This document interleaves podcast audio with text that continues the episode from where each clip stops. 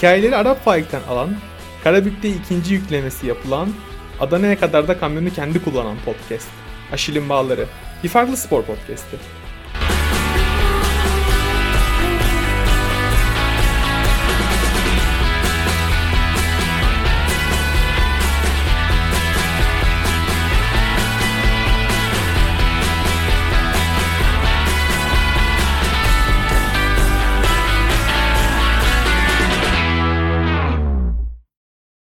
Merhaba, Aşil'in Bağları'na hoş geldiniz. Bugünkü konuğumuz Florida'dan çok değerli bir voleybolcu sevgili İrem Uçar bizimle beraber. Hoş geldin İrem, nasılsın? Hoş buldum, teşekkür ederim. İyiyim, sağ ol. Sen nasılsın? Ben de iyiyim, ne olsun. Ee, bir gece podcastinde daha beraberiz. Aslında saat senin için orada 3 gibi olması lazım. Burada saat 10 şu anda bu podcast'te. Ama biz e, yurt dışına gelen konuklarımıza özel bir tarife açıyoruz, gece tarifesi olarak. Ve öyle e, bir çalışma gerçekleştiriyoruz. Peki biraz seni tanıyabilir miyiz? İrem Uçar kimdir? Nedir, ne iş yapar? Tabii ki. Ee, ismim İrem, 22 yaşındayım. Amerika'da %100 burslu okuyorum. Psikoloji bölümündeyim. Ee, voleybolcuyum ve İzmirliyim. Tamam, çok güzel. Peki e, İzmirlisin, okey. Peki voleybola İzmir'de başladın değil mi? Evet. Peki voleybol mu seni seçti, sen mi voleybolu seçtin? Evet, çok güzel bir soru aslında. Ee, ilkokuldayken çok sosyal bir çocuktum. Her türlü etkinliğe katılıyordum. Hatta bunun için zamanım bile olmuyordu yeri geldiğinde. Ee, beden eğitimi öğretmenim Karşıyaka'da antrenördü. Bana voleybola başlamak ister misin diye bir teklif sundu. Aynı zamanda da Beşiktaş'ta da jimnastik için seçmelere gelmişlerdi ve benim elimde iki tane seçenek vardı. Ben de ailemle bunu tartıştım, konuştum. Ee, ikisi üzerinde de çok fazla bir bilgimiz yoktu aslında o zamanlar. Benim yaşımdan da dolayı ben e, hiçbir bilgiye sahip değildim. Ailem bana bıraktı hangisine başlamak istersen diye. Ben voleybol seçtim ve maceram başlamış oldu aslında. Hmm, harika. Gerçekten voleybol çok e, voleybol, jimnastik, işte biraz biraz basketbol ve tenis özellikle e, kadınların veya genç kızlarımızın çok fazla tercih ettiği bir spor dalı. E, tabii senin için artık bu bir meslek. Bu artık profesyonel olarak devam ettirdiğin ve ilerlediğin bir meslek. Evet. E, peki yani voleybola ilk çıktığın zaman hatırlıyor musun? Yani ilk evet. o sahaya adım attığın zamanı. Evet hatırlıyorum.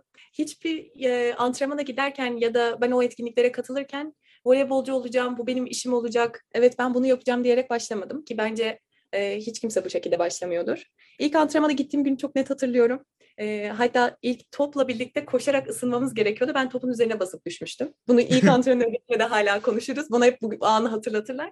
Bana diyorlar işte o zamandan anlamıştık olmayacağını niye uğraştık seninle diye dalga geçiyorlar hatta üzerime ama sağ olsunlar üzerimde emekleri çok büyük. Hep de bunun dalgasını geçer güleriz kendi aramızda. Peki voleybol, senin için voleybol ne ifade ediyor? Bir meslek Voley... tamam biliyoruz ya bir meslek olabilir, bir hayat tarzı mı veya ne bileyim e, senin tutku dolu bir e, işin mi, tutku dolu bir spor mu? Senin için ne anlam ifade ediyor voleybol? İlk başta aslında eğlenip e, hobi amaçlı başladığım bir sporun bu kadar çok hayatımın merkezine girebileceğini tahmin etmiyordum. Yani her ne kadar böyle olmayacağını düşünsen de bir müddet sonra voleybol gerçekten senin hayatın olmuş oluyor. Ve voleybolun e, voleybol için aslında tüm sporlar için geçerli ama çok büyük fedakarlıklar yapman gerekiyor. Ama bunun yanı sıra sana kattığı ve sana getirdiği şeylerin de sayısı çok fazla. Şu anki arkadaş çevrem, bu kadar güzel e, ortamımın olması ve beni seven bu kadar çok insanın olmasının en büyük sebebi voleyboldur. Aslında voleybol sayesinde komple hayatım değişmiş oluyor. Çevrem gelişmiş oluyor ve bana kattığı şeylerden dolayı voleybolun benim için önemi çok büyük. Ya biz aslında senin oradaki başarılarını takip ediyoruz. Ona daha sonra geleceğim. Hani epey bir ödül kazanmış durumdasın şu anda aslında. Ve hani e, yok teşekkür edecek bir şey yok yani. Bu şey gibi 2 artı 2 4 teşekkür ederim. Yani evet gerçekten 2 artı 2 4 teşekkür ederim olması değil. Ödülü kazanmışsın yani. Bravo. Tebrik ediyoruz seni. Yani e, severek takip ediyoruz gerçekten. ilgiyle ve severek takip ediyoruz ödüllerini. Tamam. İnşallah daha da fazlasını alırsın. Tamam, inşallah. Ee, daha büyük ödüllerin olur. Ee, peki yani voleybol özellikle bayan voleybolu değil, kadın voleybolu. Ya, ya Allah'ım dilime acı biber süreceğim. Yani kadın voleybolu Türkiye'de şu anda baya baya artık bizim amiral gemimiz olmuş durumda. Ama hatta bir geçmişte böyle miydi? Hmm, soru işareti. Aslında ben hani Zeynep Seda Usulü gerçekleştirdiğim bir podcast'te bunun çok derinine indik ve bayağı bilgi edinme fırsatım da oldu benim bu konuda. Ama sen tabii e, kaç yaşında başlamıştın voleybola? 8 yaşında. 8 yaşında. Yani 2008 yılında başladığını varsayalım. Evet. 2008 yılında başladığın voleybol iklimiyle şu anki voleybol yani 2022 yani bu 15 14 15 senelik süreci değerlendirirsen şöyle bir gözünün önüne getirirsen ne gibi farklılıklar görüyorsun? Çok büyük bir farklılık var bence. Çünkü ben ilk voleybola başladığımda benim ailem de dahil olmak üzere bu kadar çok voleybol konusuna hakim değildi. Ee, yoldan geçen herhangi bir insanı bile sorsan belki voleybolcu ismini, voleybolcuların isimlerini saymakta zorlanırdı diye düşünüyorum. Çünkü bu kadar çok e, konuşulup da bu kadar popüler haline gelmiş bir spor olduğunu düşünmüyorum ben ilk voleybola başladığım zamanlar. Ama günümüze baktığımızda milli takım ve kulüplerden gelen başarılar sayesinde sosyal medyanın da çok büyük etkisi var burada. Daha fazla konuşuluyor ve daha fazla popülerleştiriliyor ve bu gidişat gerçekten inanılmaz güzel etkiliyor. Özellikle kadın voleybolunu şu anda. Bunları duymak, görmek çok güzel. Beni de çok mutlu ediyor. Voleybolun popülerleşmesi arttıkça teşviği ve küçük çocukların voleybolu tercih etme sayısı da bence artıyor. Peki voleybol ya benim açıkçası çok fazla hani e, şahsi fikrim bu tamamen. Ben popülizme ve popülist e, söylemlere çok karşı bir insanım. Hani herkesin baktığı yer veya herkesin gördüğü şeyden farklı şeyleri görmeye çalışıyorum naçizane ya da bakmaya çalışıyorum oralara. Voleybolda dediğim bir şey çok kafama takıldı. Yani hani bu aslında düşündüğüm bir şey olduğu için söylüyorum. Ee, işte herkes onunla ilgileniyor. Herkes voleybolla ilgileniyor. Herkes voleybol konuşuyor. Voleybolcular şu anda bir gerek magazin figürü, gerek e, sosyal rol üstlenen figürler. İşte Eda Erdem'in mesela toplumda uyandırdığı bir algı var. Keza işte Tuğba Şenol'un uyandırdığı bir algı var. Gizem Güreş'in oluşturduğu bir algı var. İşte vesaire vesaire. Birçok voleybolcumuzun bir personası var aslında öyle diyebilirim. Yani o insanlara baktığın zaman işte Eda Erdem'e baktığın zaman insanlar bazı kadınlar kendilerini görüyorlar. Özgür kadın imajını. Oturaklı, işte eleştirel bakış açısı ve işte adab muaşeret kurallarına göre yaklaşabilen bir insan görüyorlar. İşte Ebrar'a bakıyorlar. Ebrar'da daha farklı e, izlenimler elde ediyorlar. Onlara girmek istemiyorum gerçekten. Yani Ebrar, bilmiyorum hani Ebrar hakkında ne düşünüyorsun ama benim Ebrar'la ilgili fikirlerim biraz e, daha toplumu geneline göre biraz daha farklı. E, umarım kendini toparlaması dileğiyle diyeyim ve o konuyu parantezi kapatarak devam ediyorum. Sen hani e, bu popülist yaklaşımla voleybolun kesiştiği noktada voleybolun gidişatını nasıl görüyorsun peki? Benim düşüncem aslında sadece voleybol ya da spor anlamında değil, normal yaşantıda neyle ilgileniyorsan, neyin üzerine gitmeye çalışıyorsan, o bölümdeki başarılı olan insanları her zaman kendine hedef olarak görürsün. Yani sadece sporcu olup sporcuları örnek almaktan bahsetmiyorum. Senin kendine yakın ve karakterine yakın olabileceğini hissettiğin insanları mutlaka bir rol model olarak çizersin hayatında. Benim düşüncem bu. Ve birçok farklı karaktere sahip ve farklı imaj sergileyen çok çeşitli voleybolcu var. Yani ben altyapıdayken baktığım zaman bana en yakın hissettiren bu e, mevkisiyle de alakalı olmayabilir. Ben pasörüm diye işte çok iyi pasörü beğeniyorum. Hayır değil. Belki ben çok iyi bir smaçörü beğeniyorum. Sahadaki duruşu hoşuma gidiyor. Genel anlamdaki tavrı ve bana e, hissettirdiği enerjisi hoşuma gidiyor. Onun rol model olarak alıyorum ki bence şu an günümüzde de bu oluyordur diye düşünüyorum. Ebrar'ı çok fazla seven ayrı bir kitle var. Eda Erdem'in daha doğru olduğunu düşünen ayrı bir kitle var. Bu tamamen örnek alınabilecek kişinin e, kişinin kendisine bağlı olduğunu düşünüyorum. Örnek alınabilecek kişinin kendisi. Kişisel faktörleri mi ön plana koyuyorsun biraz daha? Evet. Evet. Mantıklı. Ya ben biraz herhalde voleybola bu kadar özellikle bir podcastle beraber içine girmiş biriyim. Şimdi itiraf ediyorum. Hani o kadar fazla voleybola bu kadar işte sizlerle tanışmadan çok değerli isimlerle işte podcast yapma veya onlarla e, bu konuları tartışma imkanı bulmadan önce o kadar fazla voleybol tabii ki de takip ediyordum ama hani için içi biraz daha farklı ve hani gördüğüm şeyler veya yaşadığım, bildiğim, duyduğum şeyler e, beni etkiliyor ama açıkçası birazcık etkiliyor. Ama e, güzel şeyler de oluyor tabii Türk voleybolunda ve hani Türk voleybolundaki güzel şeyler ve ön plana çıkan şeyler bence buzdağının görünen kısmı gibi. Yani biz %10'una bakıyoruz ama bir %90'ı var. Bu %90'ı çok etkileyici. Ve e, açıkçası bu beni çok heyecanlandırıyor da bir yandan. Çünkü siz o %90'ın içindesiniz aslında biraz daha. Yani siz hani siz derken burada senin nazarında Amerika'ya giden voleybolcularımızdan da bahsediyorum. Çünkü çok ciddi bir kitle gidiyor artık yurt dışına. İşte e, ben hep örnek verdiğim örneklerden size Polonya'ya yaprak erkek gitti en son. İşte Ceren Kestiren Göz Brezilya'yı salladı. İşte ne bileyim Ebrar şu anda zaten hani İtalya'da MVP oldu yani herhalde. O konuda da biraz tartışma noktası var ama onu da tamamlayamadık. Ama herhalde MVP, MVP diyelim. Yani siz buzdağının görünen, görünen, görünmeyen kısmında kalıyorsunuz biraz daha. Ama e, Amerika tabii bir artık köprü olmuş durumda bizim voleybolcularımız, altyapı voleybolcularımızda. Senin Amerika'ya gidiş öykün nasıl başladı peki? Yani nasıl Amerika'ya gittin? Nerede başladı bu hikaye? Ben Amerika benim aklımda hiç yoktu. Daha doğrusu yurt dışı hiçbir e, aklıma gelmiyordu.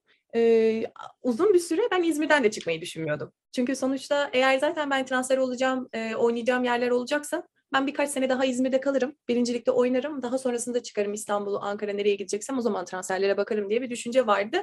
Ama hiçbir şey planlandığı gibi olmuyor. Bunu fark etmiş oldum bu süreçte. Milli takım kampına davet edildim. 45 gün kampta kaldım. Ankara'daydı kampımız. Kamp süresince e, uluslararası bir kampı düzenleyen şirket tarafından bir teklif aldım. O kamp sürecini izlemişler ama ben o kampa davet edildiğimde, kampa katıldığımda zaten benim önceden de takip edildiğimi fark ettim. Birincilik maçlarımızın da tamamı izleniyormuş. E, ilk gün e, Yunanistan'da yapılan kampın ilk günün antrenman sonrasında transfer olduğum Texas Christian Üniversitesi'ne ilk ben e, buraya geldim. Oradaki yardımcı antrenörüm e, bana burs vermek istediklerini, bana sunacakları imkanları, her şeyin hazır olduğunu direkt benimle paylaştı. Ve bana gelmek ister misin diye sorduktan sonra iki ay sonra kendimi Amerika'da buldum. Aslında İzmir'den bile çıkmam diye düşünürken kendimi bir anda Amerika'da bulmuş oldum. Düşünecek ya da üzerine tartışabilecek çok da bir sürem ya da zamanım yoktu aslında. Peki Amerika'ya gittiğinde İngilizce düzeyin nasıldı? Hiç iyi değildi. Hatta ben şu anda düşünüyorum e, bundan dört yıl öncesinde aynı kararı verebilecek olsaydım acaba o zamanki gösterdiğim cesareti şu an gösterebilir miydim? Gerçekten sıfır yani İngilizce tabii ki başlı başına çok zor. Farklı bir kültür ve tek başınasın. Yani bu çok e, aslında cesaret edilip de evet ben bunu yaparım deyip de gidilebilecek, alınabilecek bir karar da değil bakıldığı zaman. Peki sen oraya gittiğinde seni en fazla ne zorladı? Dil başta çok zorladı. Çünkü herkes bana e, işte problem değil ya gidince çözersin, halledersin, ilk 6 ayda öğrenirsin, alışırsın. Ama o ilk 6 ayı gerçekten bir insan yaşıyor. Aslında o ilk 6 ay ne kadar zor bir ilk 6 ay. Bunu çok güzel fark etmiş oldum. Kültürel anlamda da çok büyük farklılıklar var. Ee, bir de benim en büyük şanssızlığım ben Amerika'ya gittiğim zaman her şeyin ortasına bir anda e, atılmış oldum. Çünkü normalde çok daha erken gitmem gerekiyordu ama ben Türkiye şampiyonasını beklemek istedim. Çünkü sonuçta e, 4 sene 5 senedir hep aynı e, arkadaşlarımla biz bunu hedefliyorduk. Ve ben kendi üniversitemle konuşup ben dedim Türkiye şampiyonası tarihinden sonra gelebilirim. Onlar da problem yok dedikten sonra ben Amerika'ya gittim. Ama gider gitmez geç gittiğim için 2 hafta sonra sınavlarım başladı. 20 gün sonra sezonum başlıyordu. Her gün antrenmana çık giriyorum, çıkıyorum, derse gidiyorum. Derste hiçbir şey anlamıyorum. Antrenmana gidiyorum, yine anlamıyorum. Eve geliyorum, evdekileri anlamıyorum. Ee, aslında çok zor bir süreçti. Evden kastımız geçici bir ailenin yanında falan mı kalıyordun? Yok yok hayır, direkt takım arkadaşlarımla kalıyordum. Kampüs ha, takım arkadaşlarını anlamıyordun. Evet. Çünkü ne kadar biliyorum ya da derdimi anlatabilecek kadar İngilizcem var diye düşünseniz de Amerika'ya geldiğiniz zaman her şey çok daha farklı oluyor. Çünkü e, aksan ve konuşma tarzları gerçekten çok hızlı ve yakalaması çok zor oluyor. Benim için en azından öyleydi. Peki şey zor olmuyor mu? Mesela sen tamamen yabancı bir yerden geliyorsun. Yani kültür farklılığı, işte arkadaş yokluğu, ailenin orada olmayışı ve o insanlar hani orada yaşıyorlar veya yaşamasalar bile en azından hani bir şekilde Amerikalılar. Yani tabii evet. tam çok fazla göçmen var ama yani ev arkadaşlarınla veya işte takım arkadaşların değil herhalde onlar değil mi? Hani aynı takım takımdaki ha takım arkadaşlarında. Ee, yani onlarla hani bir iletişime girerken veya hani sonuçta aynı eğitim sisteminden bile çıkmıyorsun yani. Şimdi biraz o konuda da sıkıntı yaşamış olabilir misin acaba? Evet ama bu o kadar sıkıntının içerisinde en az yaşadığım e, sıkıntı kısmıydı. Çünkü bana çok fazla yardımcı oluyorlardı. Çünkü takımdaki tek yabancı bendim. E, hepsi, takım arkadaşlarım, antrenörlerim de dahil olmak üzere herkes bana çok yardımcı oluyordu. Bizim takımımızda yabancı bir oyuncu Türkiye'deyken yabancı bir oyuncu geldiği zaman biz nasıl daha fazla ilgilenmeye çalışıp daha fazla e, bir şeyler katmaya çalışıyorsak onlar da bana aynı şekilde öyle davranıyorlardı e, çok yakın ve sıcak davrandıkları için aslında onlar sayesinde bazı şeylere daha çabuk alıştım, daha çabuk adapte oldum ve bana çok fazla şey öğretiyorlardı. Gün içerisinde de sürekli yardımcı olmaya çalışıyorlardı. E, onların katkısı çok büyük yani bu, bu süreçte. Ee, şimdi sen Amerika'da yaşıyorsun. Yani Amerika ekonomik e, sistemi içerisindesin şu anda. Uzun bir süredir aslında böyle yaşıyorsun. Türkiye'den Türkiye'deki malum işte dolar kuru aldı başını gitti artık. Biz hani biz de bilmiyoruz hani bu yayın, bu yayın yayınlandığında da ne zaman ne kadar olur onu da bilmiyorum. Ee, sen hani bu güncel ekonomik durumların Türkiye'deki karşılıklarına göre bir e, değerlendirme yapabilir misin bize? Hani ne düşünüyorsun? Hani bu dolar kuru sence ne kadar nasıl etkiledi? Veya e, ekonomik koşullar Türkiye'deki voleybol nasıl etkiledi sana göre? Evet, bunu düşündüm aslında. Ee, ben birinci ligi e, daha iyi etkilediğini düşünüyorum. Aslında zarar gibi gözükse de farklı bir açıdan daha büyük katkısı olduğuna inanıyorum. Bunun sebebi e, ben de oynarken bundan bir 3-4 yıl önce daha fazla yabancı oyuncu oynatılıyordu birincilikte. E, Sultanlar Ligi'ni baz almıyorum ama birincilik hakkında konuşursak e, şu anda dolar kurundan dolayı yabancı oyuncu transferi yapabilecek kulüp sayısı az olduğu için Türk oyunculara daha fazla önem verildiğine inanıyorum. Yani aynı o kadar e, yüksek mevlada bir parayı yabancı oyuncuya vermek yerine ona yakın bir Türk oyuncuyla çalışmayı daha fazla seç, seçenek haline getirdiklerine inanıyorum. Bu da bence Türk oyuncularına daha büyük bir katkısı var. Sultanlar Ligi için evet kesinlikle dolar kurunun yükselmesi onları da etkiliyordur. O konulara çok giremiyorum ama birincilik için Türk oyuncuların kendini geliştirmesi adına daha büyük bir adım olduğunu şanssızlık gibi gözükse de şans olabileceğine inanıyorum. Anladım. Yani gerçekten güzel bir bakış açısı aslında. Birincilik bizim sonuçta en önemli altyapı kaynaklarımızdan bir tanesi yani. Hatta Sultanlar Ligi'nde oynayamayan birçok oyuncumuz da orada süre bularak kendilerini geliştiriyorlar o liglerde. Bu arada oradaki maçlarda önereyim yani. Gerçekten çok e, kıyasıya maç oluyor. E, en son işte şampiyonlar Çukurova ile şey oldu. İlbank oldu orada da. Onlara evet, tebrik ediyoruz bir yandan. Gerçekten çok yani kıyasıya mücadele oldu. Bayağı iyiydi yani maçlar falan da. Peki biraz sana hani özel bir soru olacak ama Türkiye'den hani herhangi özlediğin bir şey var mı? Hani aileni falan tamam. Tabii ki onları özlemişsindir. İşte çevreni, e, ne bileyim alışkanlığı olan bazı şeyleri özlemişsindir. Belki işte kendi kedini, köpeğini vesaire falan ama hani bunların haricinde özlediğin bir şey var mı Türkiye ile ilgili? Evet çok zaten çevre. Ee, bu arada şey podcast'ın bu bölümünde şey yayınlayacağız. Irmağın akışını ödürüm Türkiye'm alt beraber falan. Şu şaka, an şaka. tüm Türkiye şeyleri geçiyor şu an aklımdan ama bunun için kahvaltı diyebilirim. Aslında ben Türkiye'deyken kahvaltı yapmayı böyle çok önemli olduğunu düşünmüyordum. Ya da benim için o kadar önemi yoktu. Kahvaltı yapmayı sevmediğimi bile düşünüyor olabilirim yani Türkiye'de olduğum sürede. Ama buraya geldikten sonra anladım ki kahvaltı yapmak gerçekten çok özel bir şeymiş. Ee, kahvaltıda yediğin, içtiğinden daha çok aslında o kahvaltı ortamını çok özledim. Sonuçta böyle e, kahvaltı yapıyorsun ama o kahvaltı hemen oradan kalkıp gitmiyor. Ve saatlerce sen aslında bir çay daha, bir çay daha derken orada geçen sohbet, muhabbet ve o ortam bilmiyorum o sıcaklığı çok özlüyorum en çok. Amerika'da yok mu öyle bir ortam? Amerika'da kimse oturup peynir ekmek oradan salatalık falan yemediği için hep genelde hazır şeyler. Hmm. Sandviç tarzı. E, böyle bir kahvaltı kültürleri yok yani. Biz Türkler olarak biraz daha serpme kahvaltı tarzı sevdiğimiz için. Peki sen götürmedin mesela ya ben bir İzmir tulumu götüreyim de millet bir kendinden sınıfı öyle bir yok muydu yani? Yani hani mesela hiç Türk gecesi diye bir şey yapmadın mı Amerika'da? Türk gecesi. Türk yoktu ki benim ilk üniversitemde. Şu anda ve çok şanslıyım. Antrenörüm Türk ve ev arkadaşım Türk. Ee, ama ilk üniversitemde böyle bir şansım yoktu. Yok hayır an... ondan bahsetmiyorum. Ya mesela atıyorum işte işte Amerikalı işte ne bileyim arkadaşlarınla beraber oturdum mesela işte biriniz mesela sen e, memleketten tereyağı getirmişsin anladın mı? Öyle köy tereyağını koymuşsun yanında işte ezine peyniri ne bileyim işte e, kızartma yapmışsın filan sosunu koymuşsun yanında böyle şey millette oturmuş işte sucuk mucuk kızartıyorsun. Sivas Kangal sucuğu böyle. Cumhuriyet sucuğu bilmem ne. Reklama girmesin de. Neyse. e, şey hani yani öyle bir ortam yok mu yani? Yapmadın mı hiç? Yani simit götüreyim falan hani. Donmuş yok, mantı yapayım falan. Kendim götürdüğüm işte e, benden baklava falan istiyorlardı. Bir tek onları götürebiliyordum. Çünkü gerçekten yolda iki saat falan sürdüğü için peynir falan götürsen riske atamazsın yani. Bozulmuş da olabilir.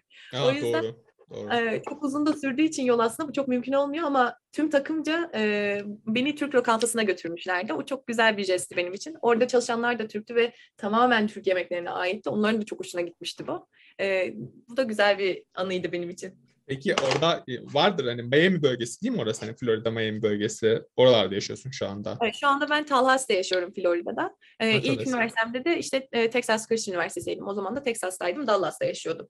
Hmm. Peki orada e, böyle biraz daha Texas muhafazakar benim bildiğim kadarıyla. Yani daha böyle e, tabii o şey ırksal bir e, süreç de genelde pek yabancıları hoş karşılayan bir yer değil zaten Texas kovboy şeydir ya. Kendilerince çok milliyetçiler. Yani aslında e, kendilerini Amerikalı olarak bile görmüyorlar. Yani biz tek ben e, Texaslıyım gibi görüyorlar kendilerini.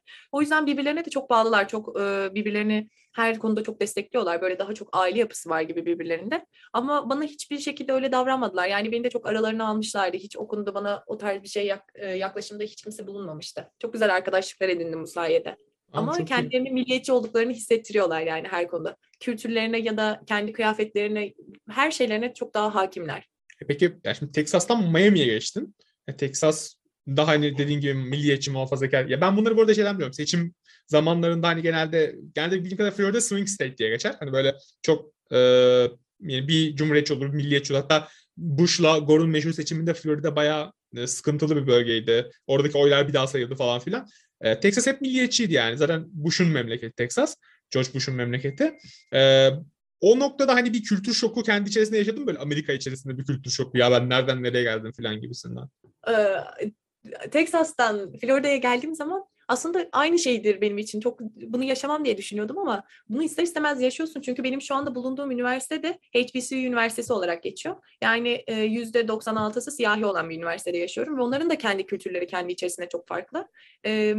Yani çok büyük farklılıklar var. Hatta şöyle bir örnek vereyim ben. Benim üniversitemle yani Florida A&M Üniversitesi ile Florida State Üniversitesi'nin arası çok yakın. 15 dakika gibi bir mesafe var. Ama iki üniversite arasında arasındaki kültür farkı da çok fazla. Yani Florida A&M Üniversitesi yani benim üniversitem daha çok siyahi üniversitesi. E, Florida State Üniversitesi'nde daha çok beyaz üniversitesi ve ikisinin arasındaki kültür farkı da çok farklı. Yani ikisinin arasında bir cadde var. E, Kolej Caddesi diye geçiyor. O caddeye girdiğiniz zaman kültür şoku yaşarsınız yani. O yüzden aslında Amerika'nın da kendi aralarında çok büyük kültür farklılıkları var. Yalnızca Türkiye ve Amerika arasındaki kültür farkından daha fazla. Yani şey Inception gibi, Kültürception. Kendi Aynen. içinde kültür farklılıkları. Bir kültür Aynen. şokuna ikinci bir kültür şoku. Aslında zor olmalı yani bir üniversiteden başka bir üniversiteye. Hem Türkiye'den Amerika'ya, Amerika'dan. Bir üniversite üniversiteyi tam alıştım derken bir de başka bir üniversite. Vay be gerçekten zor olmalı ya. Gerçekten çok zor. Peki e, biraz akademik kariyere girmişken yavaş yavaş hani sen psikoloji okuyorsun bildiğim kadarıyla değil mi? Evet. Orada. Ee, akademik anlamda hani Türkiye'deki genelde voleybolculardan tamam şu anda hani akademik anlamda kendini yetiştirmek isteyen e, birçok voleybolcu var ama genelde pek hani biraz daha spor bilimlerine yöneliyorlar. Hani sporla alakalı işte spor ve beden eğitimi öğretmenliğidir işte başka bölümlerdir vesaire. Ve genelde ama sporla alakalı e, geçiriyorlar akademik dönemlerini. Sen psikoloji okuyorsun bir yandan. O da ağır bir program aslında baktığın zaman ve bir yandan da e, şeye devam ediyorsun. Yani voleybol kariyerine devam ediyorsun ve devam etmeye devam edeceksin. Ee, bu noktada hani bir zorluk yaşadın mı? Nasıl bir akademik ortam var? Bir yandan akademisyenlik, bir yandan spor. Ne gibi destekler sağlanıyor? Biraz onlardan bahsedebilir misiniz? Ha? Evet tabii ki. Ee, zaten benim Amerika'ya gelmemin en büyük sebeplerinden biri ben yalnızca voleybol oynayayım, voleybolda kendimi geliştireyim diyerek Amerika'ya gelmedim. Sonuçta ben bunu Türkiye'de de başarabilirdim. Ama Amerika'ya gelmemin sebebi eğitimle e, sporu bir arada götürebileceğim yer olarak gördüğüm için Amerika'ya Amerika'ya geldim. E, bu süreçte Türkiye'de de ben denedim üniversiteye gitmeyi. Ege Üniversitesi kimyaydı benim bölümüm. birinci dönem komple antrenman sonrası koştur koştur oluyordu birazcık ama yine de ben gidiyordum derslerimin hepsini. Vizelerimi geçtim. Final haftasına geldik. Bize iki haftalık bir kamp düzenlendi ve ben finallerime giremedim. Tüm dönemim boşa gitmiş oldu. Ben bunu da gördüm. En azından Türkiye'de yapabiliyor muyum? sporla eğitim bir arada götürebiliyor muyum? Düşündüm, denedim ve yapamadığımı fark ettim. Çünkü saatlerin çakışıyor. Antrenman saatine denk geliyor. üniversitedeki profesörlerin umurunda olmuyor senin antrenman saatinin ne olduğu. Çünkü bu ikisinde farklı olarak bakıyor. Sporsa spor, eğitimse de burası da eğitim mantığıyla. Ama bu Amerika'da bu şekilde değil. Amerika'da senin antrenman saatlerin ve ders saatlerin daha senin yılın başlamadan öncesinde planlanıyor. Ve zaten en büyük kurallardan biri senin derslerin düşerse, ders ortalaman düşerse sen voleybol oynayamazsın. Hani bu Amerika genelinde verilmiş en önemli e, kurallardan biridir. Bu yüzden ikisini bir arada götürme zorunluluğun var. Ama bunu yaparken de sana her türlü imkanı sunuyorlar. Özel derslerin buna dahil, e, mental sağlığını koruman için alabileceğin psikolojik destekler. Mesela bizim her hafta antrenman sonrası spor psikologları geliyor. İster bireysel görüşebiliyorsun, istersen önce bir takımla görüşüyor. Takım olarak e, bu haftanın sorunlarını, problemlerini nasıl çözebiliriz bunu tartışıyoruz. Onun haricinde senin eksiğin ya da herhangi bir planlama problemin varsa akademik koçların var. Yani aslında sana bütün imkanı, bütün fırsatı sunuyorlar ve senin yapman gereken sadece bunu e, ikisini bir arada götürmeye çalışmak. Yani bu Peki, konuda bütün imkanların var elinde. Peki yani hani Türk olarak şey demedin mi hiç ya kardeşim bu kadar da yani üzerinde ne düşünüyorsunuz azıcık bir bırakın yani. Ya bizde şey mantığı vardır ya böyle hallederiz, yaparız. Olur ya ne olacak hani ne bileyim biz boş ders kovalardık lisedeyken böyle şey yapardık. Yani lisede bir boş ders olsa da bir kaynatsak derste bir rahatlasak falan. Araya 2-3 boş ders atalım bir dinleyelim falan. Böyle yani anladığım kadarıyla orada bayağı disiplin var. Her dakikanın bir değeri var ve her dakika içerisinde bir şey yapmak zorundasın ve yani aksa vaktini boşa geçirmene izin vermiyorlar. Ama evet. yani bu Türk mantalitesi çok ters bir mantalite değil mi? Hani biz biz genelde 3-5 saatimizde boşa geçiren bir milletiz günde en az yani. Hani böyle bir milletiz yani. Böyle yaşayan bir milletiz. Yani çok sana ters gelmedi mi bu adaptasyon sürecinde? Yok aslında bunu düşünmeye bile fırsatın olmuyor. Öyle söyleyebilirim sana. O kadar yoğun bir program var ki e, ve bana mesela sorarsan e, önümüzdeki ay ayın işte 23'ünde ne yapıyorsun? E, ben direkt buradan plan programa basıp sana şu ödevim varmış. Son proje tarihim buymuş. E, şu tarihte deplasmana gidiyorum. Antrenmanım da bu saatteymiş diye söyleyebilirim. Aslında o kadar planlı. Yani daha yılın başında senin o yıl boyunca alacağın dersler, ders saatlerin, antrenman saatlerin ve komple bütün yıl boyunca yapacağın sezon, deplasman, maç, giriş, geliş her şeyin planlı. Yani sen her şeyi çok önceden biliyorsun. Yani bu plana programa uymak artık sen düşünmesen bile o kargaşanın içerisinde kendini buluyorsun.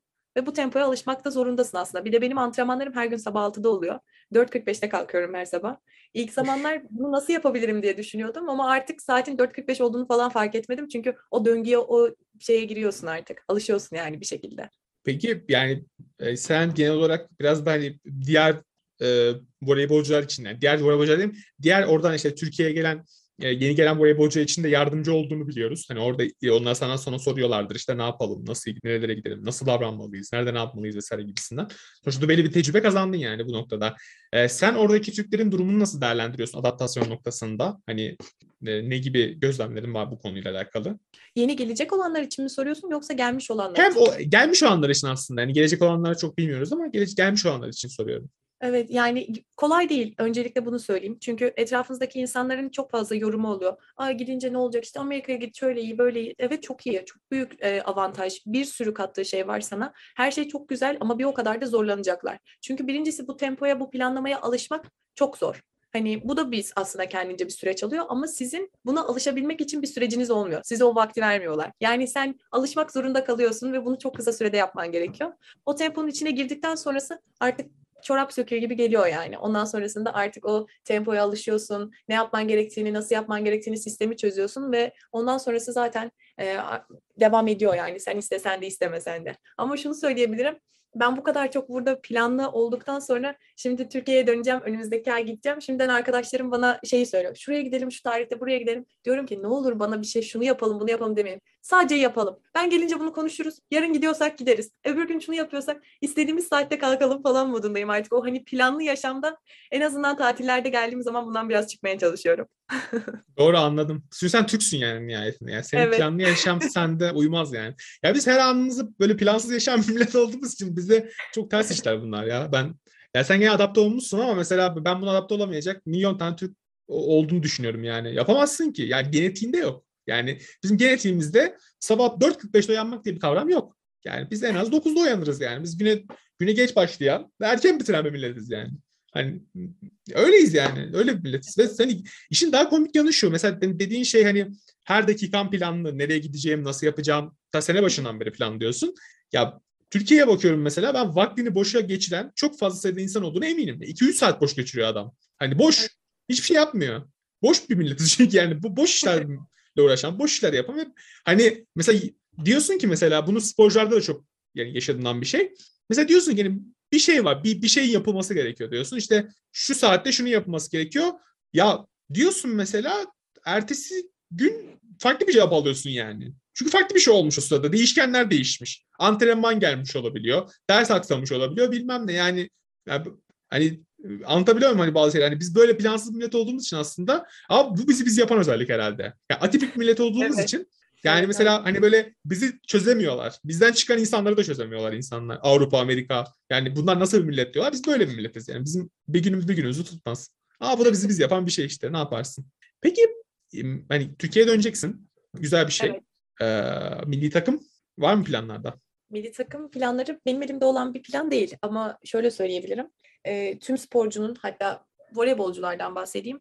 Voleybol eğer ya da herhangi bir şey için uğraşıyorsan genelleme yapayım ben hiç branş bile bahsetmeyeceğim şu anda. Yaptığın ve uğraşmak istediğin sporun üzerinde ilerliyorsan ve bunun için mücadele ediyorsan milli takımda olup da bunun gururunu yaşamak bütün herkes ister. Ben de onlardan biriyim. Böyle bir teklif gelirse tabii ki de isterim yani olmasını. Neden olmasın? Bunun için Ee, çalışıyorum. Oluyorum. Peki ilerleyen zamanda hani ya şimdi mesela Amerika'dan geldin. Eğitimini tamamladın. Belli başarılar kazandın.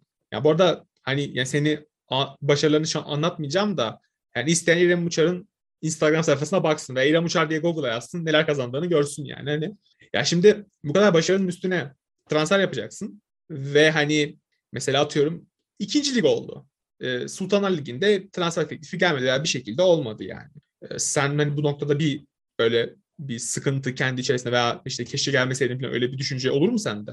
Keşke gelmeseydim diye bir düşünce olmaz. Çünkü benim istediğim şey ve içinde olmak istediğim şey voleybol. Yani ben bu mücadelemi nasıl küçüklüğümden beri eğer e, gösteriyorsam altyapı için Evet Türkiye şampiyonası bizim için çok önemliydi. Her defasında farklı bir başarı, farklı bir hedefe ulaşmaya çalışıyordun. Bu benim için bu mücadele hep devam edecek. Yani ben Türkiye'ye geldikten sonrasında da nerede, nerede olduğum tabii ki çok önemli. Ama iyi bir şekilde dönmek istiyorum. Zaten bunun için çalışıyorum. Döndüğüm zaman iyi bir yerde olamasam da yine kendimi kanıtlayıp yine bazı yerlere, noktalara gelip kendimi geliştirmek yine benim elimde. Yani ben bu konuda mücadelemi her zaman devam ettiririm. Çünkü ben voleybolun içerisinde olmayı seviyorum. Voleybolu seviyorum. Bu konuda emek veriyorum ve benim tercihim voleybol. Bu yüzden umarım en iyi yerler olur. Bunun için elimden geleni yapmaya çalışıyorum. Hayırlısı. Biz de, biz de umarız yani. Ya hani izleyen kulüp mülük varsa hani bunu dinleyen kulüp falan hani İrem'i bence transfer etsinler yani gerçekten acayip bir pasör yani. Öyle böyle değil yani. Hani ya son anda gitsin ne Texas Christian Üniversitesi ile işte Florida'daki A&M Üniversitesi'ne sorabilir yani neler yaptığını. North Amerika'da her gördüğümde bir kupa var yani elinde. Ben anlamadım yani. Gerçekten değişik işler dönüyor oralarda da. E, peki ya profesyonel bir sporcusun. Hani e, bir branşın özelde elbette çalışmalar yapıyorsun. Çünkü pasörlük aslında birazcık da özel bir branş. Voleybolun içerisinde konuşmak gerekirse. Oyun kurucusun aslında. Hani her yere hakim olmak zorundasın ve her yani aslında arkanda bile gözün olmak zorunda. Çünkü smaçörün pasör çaprazının nereden geleceği hiç belli olmuyor. Sen hani bu noktada ne gibi çalışmalar yapıyorsun? Gerek mental gerek fiziksel ve hani örnek olarak takip ettiğin ya bu benim için hani gerçekten örnek aldığım bir pasör, örnek aldığım bir sporcu dediğin geçmişten günümüzde kimler var? Evet bu çok güzel bir soru aslında. Ben çok izliyorum, çok maç izliyorum. E, yurt dışındaki maçları da izliyorum. Bizim bir tane sistemimiz var şu anda Voleymetrics diye. Biz şu anda dünyanın bütün her yerindeki maçlara o sistemden ulaşabiliyoruz. Aynı şekilde o sistemi kullanan bütün takımlar da bizim maçlarımıza ulaşabiliyor. E, ben oradan da çok maç izliyorum. Hatta isim vermeden yani direkt spesifik olarak da takıma girip takımların pasörlerini direkt izliyorum. Çoğunun ismini bile bilmiyorum belki ama orada hoşuma giden hareketleri e, yapabilir miyim acaba? Bana ne katkısı olur diye izlemeyi seviyorum. E, pasörlük çok özel bir mevki diyebilirim. Çünkü takımın tamamen sorumluluğu senin üzerinde ve benim e, antrenörüm hep kullanırdı bu lafı. Onu çok seviyorum yani bu lafı. Gerçekten doğru olduğuna da inanıyorum. Her takım pasörü kadar oynar diyordu İlker abi. E, gerçekten de buna inandığım için bir takımın pasörünün ne kadar e, oyunu okuduğu ve ne kadar iyi oynattığını çok önem verdiğimden dolayı kendimi bu konuda geliştirmeyi de seviyorum. E, ve genelde bulmacı olarak görürüm yani sahanın içerisindeki ve bu bana keyif veriyor. Çünkü her şeyi çözmen gerekiyor. Karşı sahayı okuman gerekiyor. Aynı zamanda kendi takımının oyuncularının o anda hangi psikolojide olduğunu bilmen gerekiyor. Aslında sadece pas atmakla bitmiyor yani pasörlük. Yani pasörlük hakkında konuşabilecek çok fazla şey var ama kısa kesmek gerekirse çok özel ve güzel bir mevki bence. Ve sorumluluk her ne kadar son topta e, smacı vuran smaçördeymiş gibi gözükse de aslında bence son topta pası nereye attığını bilen bir pasörün aldığı sorumluluk çok daha farklı. Hiç demedim mesela ya ben de bir smaç vurayım. İki topla ben vurayım falan hani. Karşının kafasına vuracağım falan şöyle. Hiç vuruyoruz vuruyoruz sen. arada. Arada vuruyorum. Arada. arada. Dönüp ha, doğru. biraz da ben. biraz da ben. Bırak artık şu topu falan diye. evet, ya şey evet. hani genelde şey olur ya hani mesela futbolda forvetler işte basketbolda geç kısalar çok şu an de pivotlar hani özellikle sayı atan pivotlar çok ön plana çıkar. Herhalde şeyde de voleybolda da poso çaprazları ve smaçörler çok hani ön plana. Mesela orta oyuncu kimse bilmez. Hani orta oyuncu ne yapar? İşte orta oyuncu orta ortadır yani. Onlar ne hani müdür genel müdür. hani yani müdür genel müdür gibi. Mesela ben şey liberalara da çok takıyorum. Yani liberalar da çok efsane bence. Hani o şeydir böyle çöpçü gibidir anladın mı? Hani yeri toplar onlar. Hani arkada böyle savunma evet, yaparlar. Çal çut. Tabii canım çok önemli yani. Liberolar olmadan olmaz ki. Şey ben Twitter'da gördüm. E, Fenerbahçe'nin liberosu Gizem Örge'ye savunma bakanı lakabı takmışlar. Geçenki maçın üzerine şu Vakıf Bank Fenerbahçe'nin. Ya gerçekten öyle yani. Hani. Öyle evet. böyle değil. Neler top, neler çıkartan.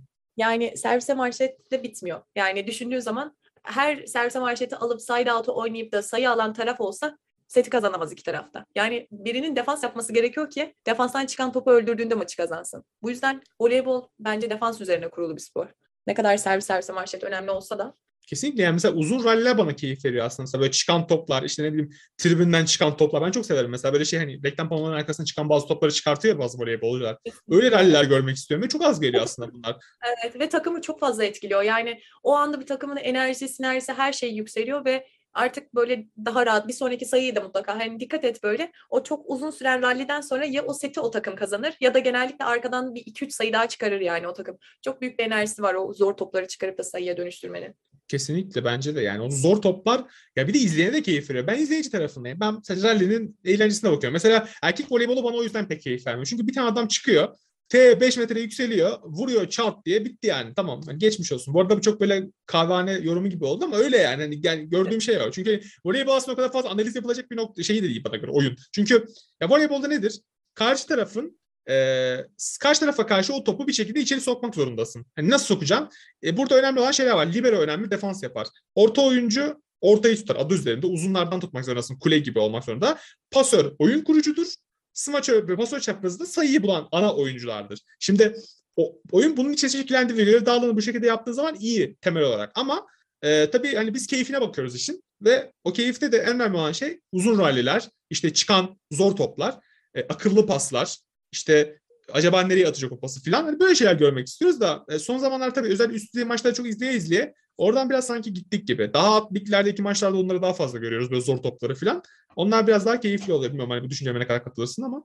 Evet e, evet kesinlikle. Naçizane fikrim bu yönde.